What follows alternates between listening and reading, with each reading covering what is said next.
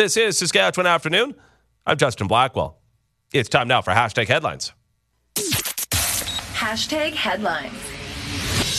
And I'm joined by our pop culture critic and editor of the Feedback Society, Craig Silliphant. And uh, Craig, we are going a different route, counting down the best movies of the year. We're using Letterboxd to tell us uh, what people are watching and what not to watch.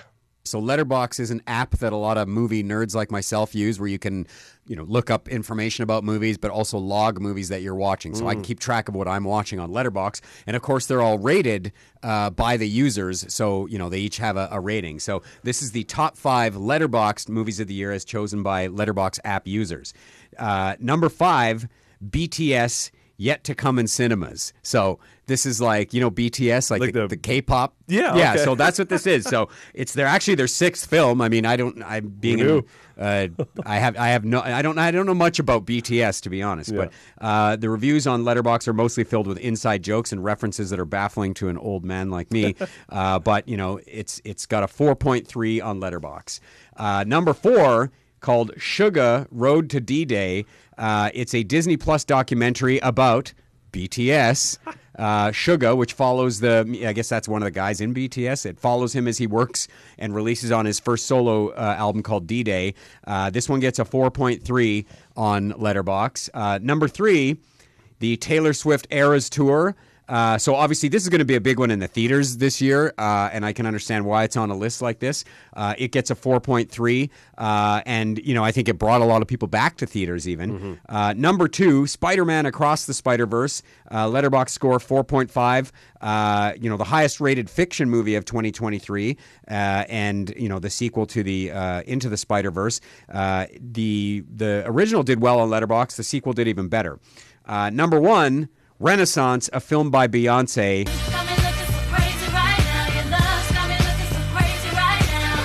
The average Letterboxd score is 4.5. So, again, another concert film starring uh, Beyonce this time instead of Taylor Swift.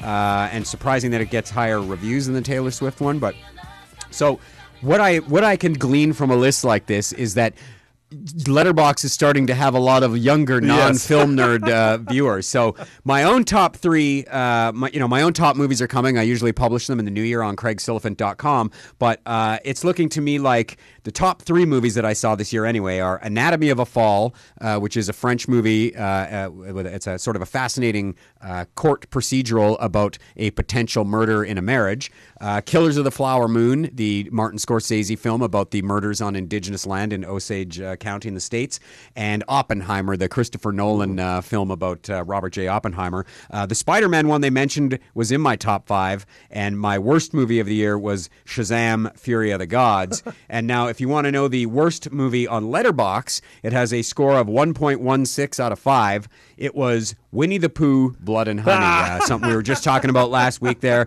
Uh, horror film loosely based on the, and I I know really loosely based on the A.A. Milne book, which recently entered into the public domain and thusly allows uh, ripoffs like this to exist. But, uh, you know, I would say it's, apparently they think it's a pile of poo, so I don't know. Well, some good picks to uh, definitely check out and stay away from. Craig, thanks so much for this, and uh, have a happy new year, and we'll chat again in uh, 2024. Cheers. Happy New Year.